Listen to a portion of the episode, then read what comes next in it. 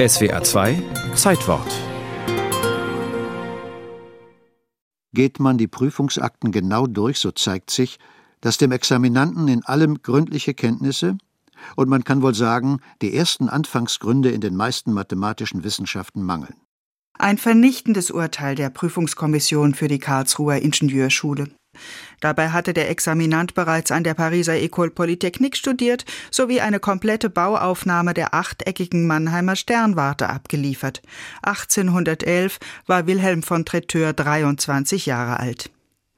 In diesen Jahren der napoleonischen Kriege kam Zar Alexander der Erste. des Öfteren nach Baden. Er hatte Prinzessin Luise von Baden geehelicht und aus ihr Zarin Elisaveta Alexejewna gemacht. Der Zar war beliebt in Karlsruhe. Einmal verkündete ein Transparent: „Hoch lebe Kaiser Alexander, er ist unser bester Verwandter." Als er achtzehnhundertachtzehn kam, um seinem sterbenden Schwager Karl im Rastatter Schloss einen letzten Besuch abzustatten, spielte sich eine Szene ab, die ein Zeitgenosse folgendermaßen schilderte. Während der Durchreise des Herrn Kaisers durch Bruchsal drängte ihm seine Schwiegermutter, die verwitwete Markgräfin von Baden, einen besitzlosen Badener Adeligen auf, der sich nach ihren Worten auf die Mechanik wohl verstand. Aus Achtung vor einer solchen Empfehlung befahl der Herr Kaiser, den Meister auf Staatskosten zu Betancourt zu schicken, damit letzterer ihn so verwende, wie es ihm gut dünke. Sehr wahrscheinlich handelte es sich um den dreizehnten November achtzehnhundertachtzehn. In Traiteurs Erinnerung spielte sich die Begegnung würdevoller ab. Meine wissenschaftlichen Unternehmungen, die mir schon einige Reputation als Ingenieur einbrachten, bewogen seine kaiserliche Majestät, mir den ehrenvollen Vorschlag zu machen, in den russischen Dienst einzutreten.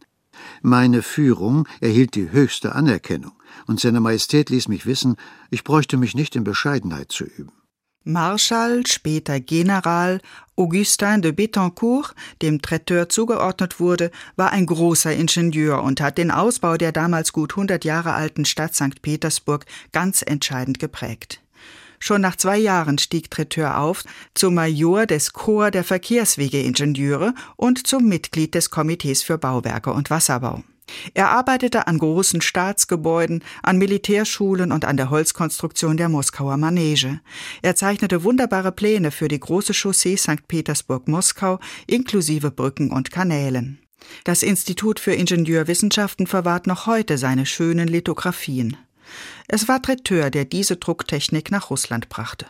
Und es ist dieser Mannheimer Ingenieur, dem Sankt Petersburg seine Wahrzeichen verdankt, die Kettenbrücken, die Löwenbrücke und ihr Pendant, die Greifenbrücke, für die den Löwenfiguren goldene Flügel angeschraubt wurden. Badische Greifen? Möglicherweise, um der heimwehkranken Zarin eine Freude zu machen. Nach sechzehn Jahren verließ Traitteur das Zarenreich hochdekoriert als General des russischen Verkehrskorps. Mir кажется, что он не только продолжил то, что создавал Бетанкор, он и свое. Ich bin der Meinung, dass er nicht nur Betancourts Werk fortgesetzt hat, sondern er hat es weiterentwickelt, ganz eigenständig.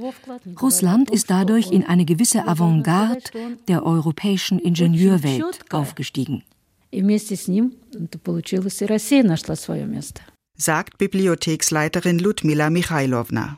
Wilhelm von Traitteur, der in Baden nie Ingenieur werden durfte, starb achtzehnhundertneunundfünfzig in seiner Geburtsstadt Mannheim. Ganz vergessen.